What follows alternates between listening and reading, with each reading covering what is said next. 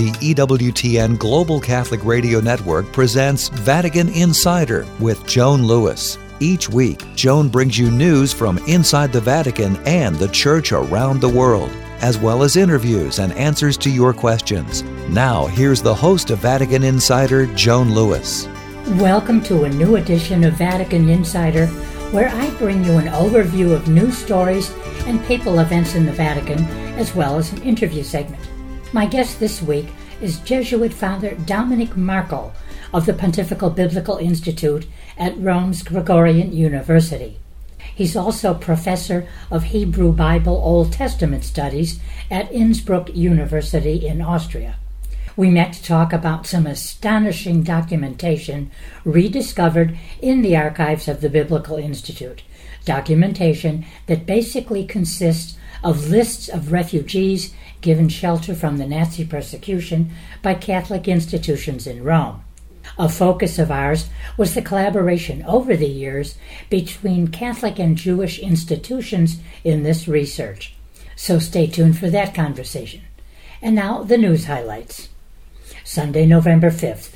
After praying the Angelus, Pope Francis expressed his condolences for the victims of a deadly earthquake in Nepal and prayers for Afghans who've taken refuge in neighboring Pakistan. He also said, I continue to think about the serious situation in Palestine and Israel, where many, many people have lost their lives. In God's name, I beg you to stop. Cease using weapons. I hope that avenues will be pursued so that an escalation of the conflict might be absolutely avoided, so that the wounded can be rescued and help might get to the populations of Gaza, where the humanitarian situation is extremely serious. May the hostages be freed immediately. There are also many children among them. May they return to their families. Yes, let's think of the children, of all the children affected by this war, as well as in Ukraine and by other conflicts. This is how their future is being killed. Let us pray there might be the strength to say, enough. Sunday afternoon, Pope Francis spoke by phone with Iranian President Ibrahim Raisi at the request of the president. The presidency's website reported that Raisi expressed his appreciation for the Pope's appeals for a ceasefire in Gaza. Monday, November 6th, Pope Francis addressed members of the Apostolic Fraternity of Mercy and the community of the Little House of Mercy in Gela, Sicily, to celebrate the 25th anniversary of the fraternity and the 10th anniversary of the Little House. He commended the fraternity for its 25 year long commitment to serving people in need, urging them to embrace humility, creative service, and a desire to lead people to God's tender embrace. Also, Monday, meeting a delegation of the Conference of European Rabbis, Pope Francis highlighted the crucial importance of Christian Jewish dialogue in bringing about peace and justice in the Holy Land. He also condemned resurgent anti Semitism in various parts of the world. Not weapons, not terrorism, not war, but compassion, justice, and dialogue are the fitting means for building peace, said Francis. He reiterated his impassioned plea for peace in the Holy Land, and he focused on the ongoing war in the region. The Pope handed his prepared marks to the rabbis and said he wasn't really feeling well enough to read it. Holy See Press Office Director Matteo Bruni later told reporters the Pope had a bit of a cold and was in the midst of a heavy schedule of audiences. He wanted to greet the European rabbis individually, and for this reason he handed them his speech.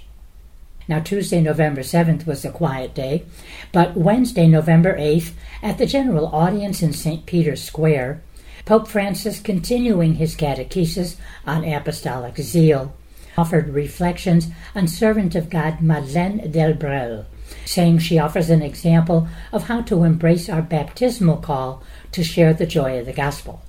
He urged the faithful to learn from the 20th century French social worker, writer, and mystic, who for over three decades lived, prayed, and worked among the poor in the peripheries of Paris. After a period of agnosticism in her youth, Madeleine encountered Christ through the witness of her friends and then, following her conversion, chose to live a life completely devoted to God in the heart of the church and the world. Francis said she came to understand that the emptiness that cried out in her anguish was God seeking her. Also, Wednesday, a joyful story. Pope Francis baptized a three month old Ukrainian baby, Zacharai, the youngest of ten children of a Ukrainian couple, and this happened during a liturgy in the chapel of the Santa Marta residence. The family lives in western Ukraine, a region relatively distant from the front lines of the war. Vitali and his wife Vita belong to the Neo-Catechumenal Way. Thursday, November 9th. Pope Francis extended his greetings to the patrons of the arts in the Vatican museums, expressing gratitude for their commitment to the important work of preserving and restoring the artistic and cultural patrimony of the Vatican museums. The patrons were founded 40 years ago in the United States and are in Rome to celebrate that 40th anniversary. Francis commended the patrons for their appreciation of the diverse forms of art, emphasizing the power of art to illuminate the beauty of God's creation and the mysteries embedded in human life. He told his guests, Your commitment is a concrete sign of your appreciation of the potential of the arts in their many forms to open minds and hearts to the beauty of God's creation and the richness and mystery of our human life and calling. The work of conservation to which you contribute not only safeguards this precious legacy of the past, but also invites new generations to reflect on the profound interplay between art, history, culture, and faith. Also, Thursday, as he met with the Equestrian Order of the Holy Sepulchre of Jerusalem, Pope Francis decried the immense suffering and death of so many innocent people in the places where the Lord lived. We are sadly witnessing a tragedy unfolding in the very places where the Lord lived, where he taught us through his humanity to love, to forgive, and to do good to all. And instead, we see them torn apart by tremendous suffering that affects so many innocents, above all, so many innocent dead. The Holy Father also pointed to the main theme of the Order's every four year consultation meeting, and that theme is formation. Initial and ongoing formation, practical and spiritual, these are four guidelines, he said, that we can see represented in the sign of the cross, which stands out clearly on your mantles and animate your spirituality. Latin Patriarch Cardinal Pier Battista Pizzaballa was unable to attend the consulta given the situation in the Holy Land. Also Thursday, Pope Francis sent a message to organizers of a campaign in Italy to combat violence against women, and he called for education that places human dignity at the center. Domestic violence is a poisonous weed, he said, that plagues our society, and it must be torn out at the roots. The organizers of this campaign are Radio 1 RAI, an Italian state radio channel, and Cadmi Women Online, an Italian nonprofit that helps women victims of abuse. They recently launched a joint campaign entitled A Long Wave to Combat Male Violence Against Women. Also Thursday, Pope Francis sent a message to the fourth Global Symposium Uniservitate at De La Salle University in Manila. He called for education to instill a harmony between learning, feelings, and service. His letter of encouragement and gratitude was read out at the event on Thursday. Friday, November 10th, the Holy Father received the bishops of Sri Lanka on their ad limina visit. These mandatory visits to Rome by all the world's bishops usually take place every five years. Bishops are welcomed by the Pope, and they also visit the various offices and dicasteries of the Roman Curia. Also, Friday, a message was sent by the Holy Father to the participants in the sixth edition of the Paris Peace Forum. It was read to the assembly at the November 10th opening gathering by Archbishop Celestino Migliore, Apostolic Nuncio to France. Well, those are the week's highlights, but now stay here for my conversation with Father Dominik Markl. Welcome to the Q&A segment. Today's question is What is a patriarch? The word patriarch at its root was a reference to a chief or father of a family. In the Bible, you remember that the title patriarch was given to Abraham, Isaac, and Jacob, and they are referred to as the three patriarchs of the people of Israel. Sometimes the head of an extended, well known family is known as the patriarch. Such was the case in the United States when John Kennedy was president. One of nine children born into a wealthy family, his father, Joseph Kennedy, was often referred to as the patriarch of the Kennedy family. In the Catholic Church specifically, the bishop who is head of a particular autonomous church is ordinarily a patriarch. This autonomous church is known in canon law as sui juris. A patriarch holds precedence over primates, metropolitans, and bishops. In order of dignity, there are five principal or major patriarchs Rome, Constantinople, Alexandria, Antioch, and Jerusalem. There are also patriarchs of several Eastern Catholic rites Maronite, Melkite, Syriac, Armenian, and Chaldean rites. The Pope is effectively Patriarch of the Latin Church. However, in 2006, Pope Benedict XVI dropped Patriarch of the West from his official titles, and it no longer appears in the pontifical yearbook, the Annuario Pontificio. The Vatican said at the time that the title Patriarch of the West symbolized the Pope's special relationship with and jurisdiction over the Latin Church, and that the omission of the title neither symbolizes in any way a change in this relationship nor distorts the relationship between the Holy See and Eastern churches. Aside from the Patriarch of Rome, who is the Pope, the patriarchs have no power greater than that held by other bishops, but they do have greater honor because of the history of their sees.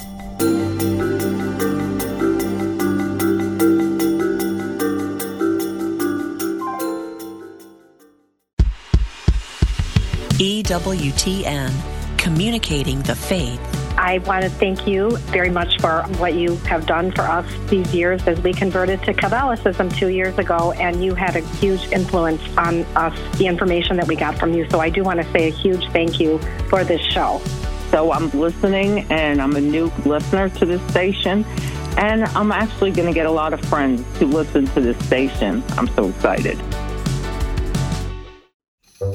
EWTN's religious catalog has terrific suggestions for Christmas gifts.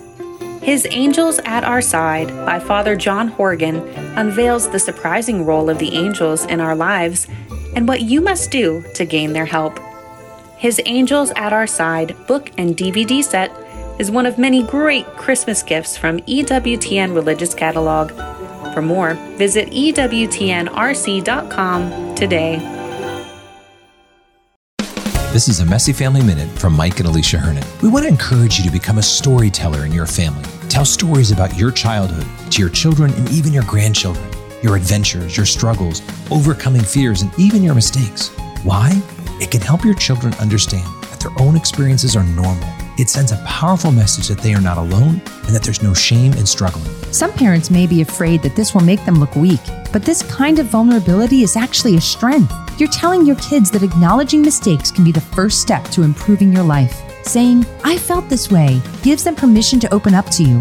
And if you're struggling to relate to a child during a difficult period of their life, this may actually be a point of connection. This can be also a great teaching tool, much like a parable or story of a saint. But this time, this is your own real life story that can teach a lesson. When you share with your children about your own walk with Christ, it's a great story that your children need to hear. To listen to our podcast and sharing your story, visit us at messyfamilyminute.org. When we pray, we should talk to God.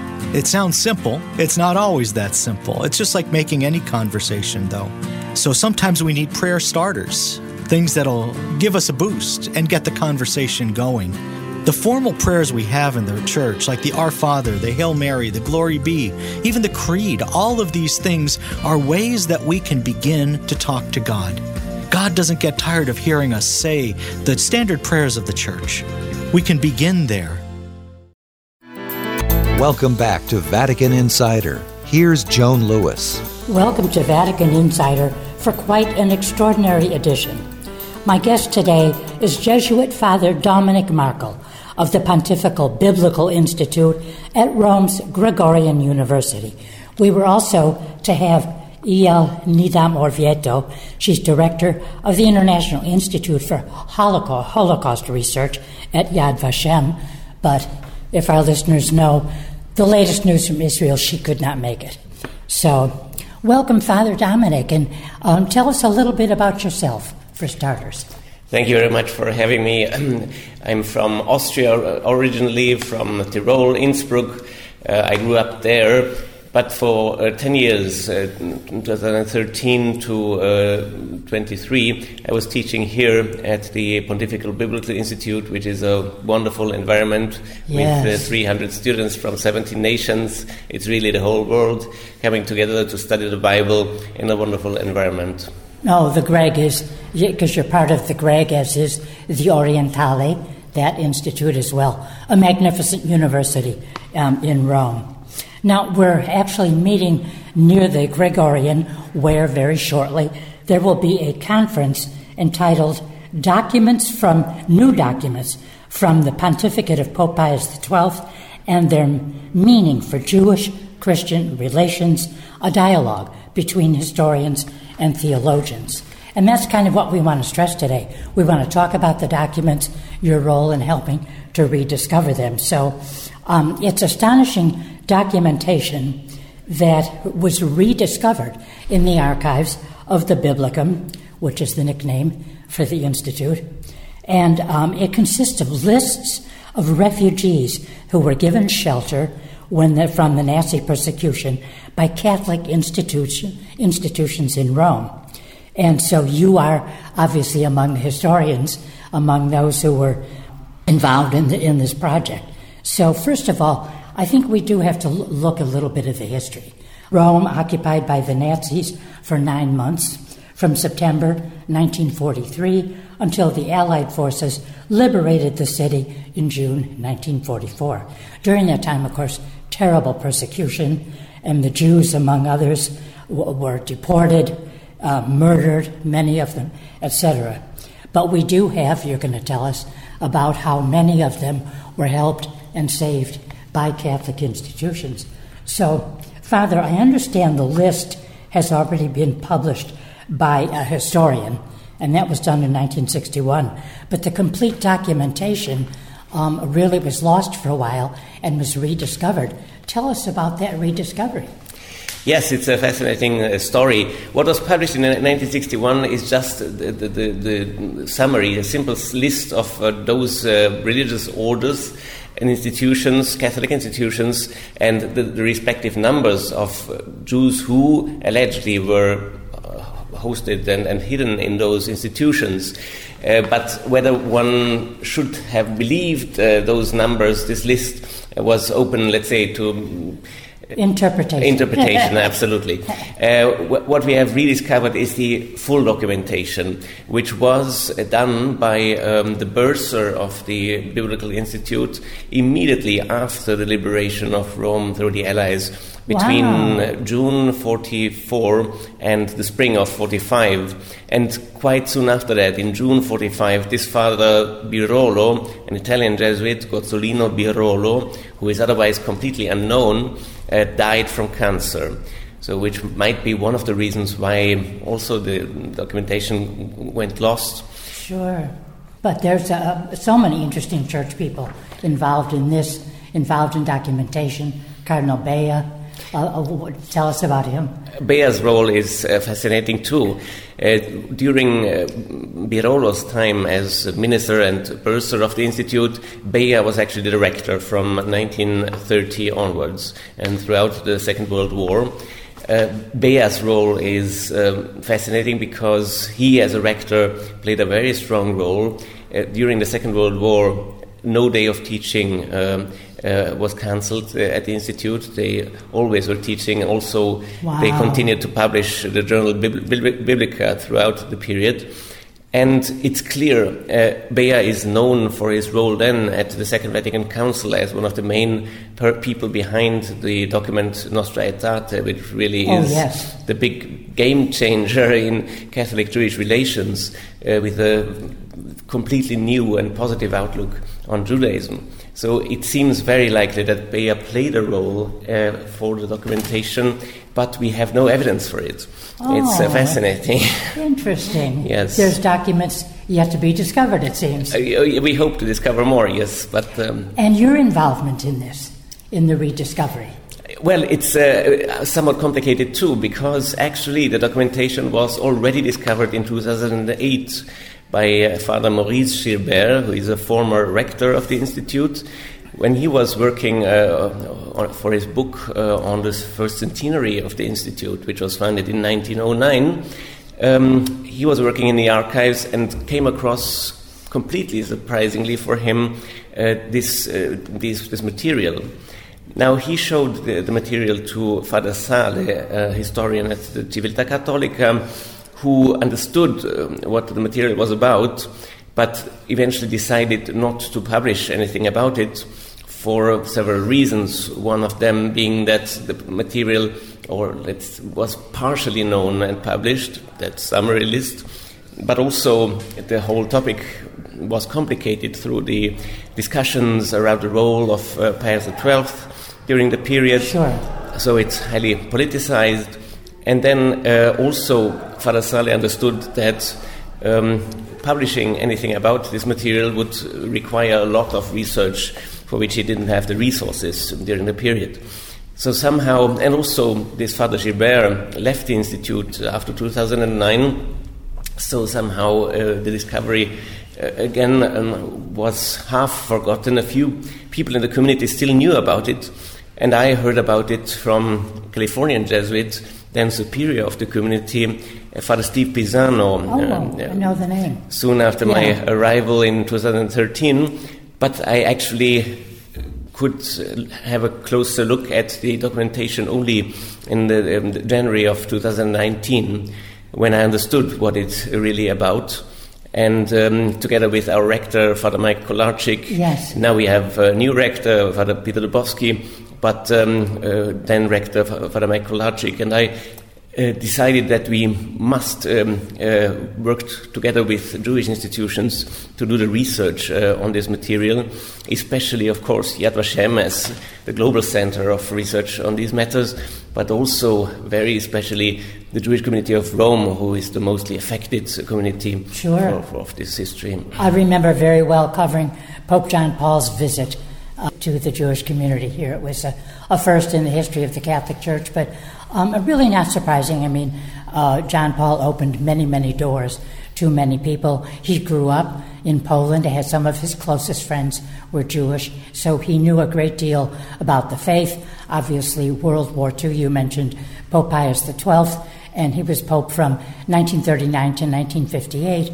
but accused by many during the during the war of not doing enough to um, to denounce Nazism, denounce what was happening in Germany, and and but it was known by many. There's a lot of fascinating documents in the Vatican archives that show work, which you're going to be telling us more about in a minute, uh, behind the scenes with the religious institutes in Rome, getting passports. Uh, priests and nuns and others helping the Jewish people to get passports to go to other countries. Many, many of them, you know, decided to travel like to, to Latin America.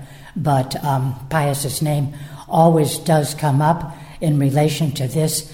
What did he do? Did he not do enough, etc., et in denouncing? But sometimes you wonder if he had publicly, and of course we didn't have social media or anything like that at the time, which I suppose is a good thing.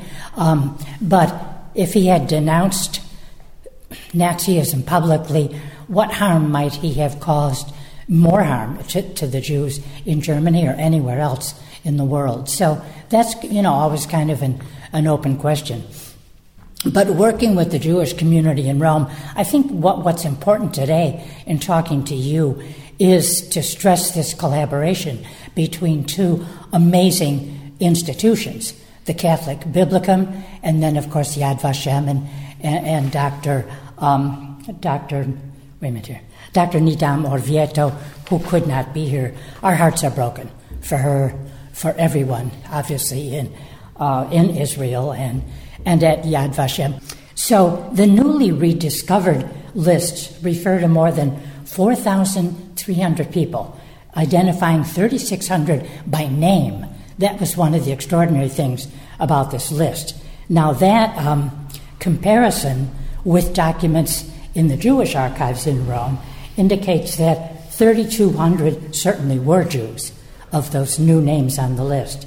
And of the latter, it's known where they were hidden and, in certain circumstances, where they lived before the persecution. But there were um, hundreds of the Catholic nuns and priests whose orders gave, um, you know, hid, helped, etc., the Jews. Exactly. So it's more than 150 uh, uh, women's congregations and more than 100 uh, men's con- congregations who were involved in these um, actions. Uh, and obviously, uh, it must have been, in the end, thousands of people who knew about it and were somehow involved in these actions. So it's a, it's a massive operation.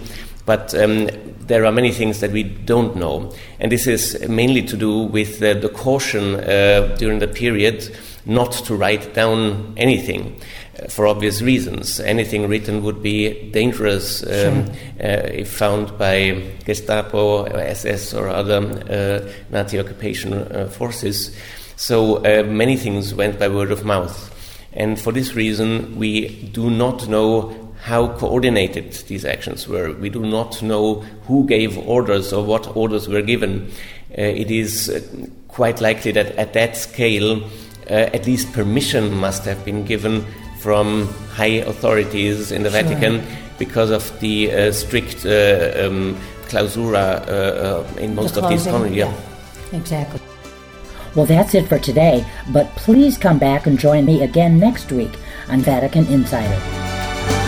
For more information on these stories or to check out Joan's blog and to ask her a question, go to EWTN.com. That's EWTN.com. Thanks for listening to Vatican Insider on the EWTN Global Catholic Radio Network.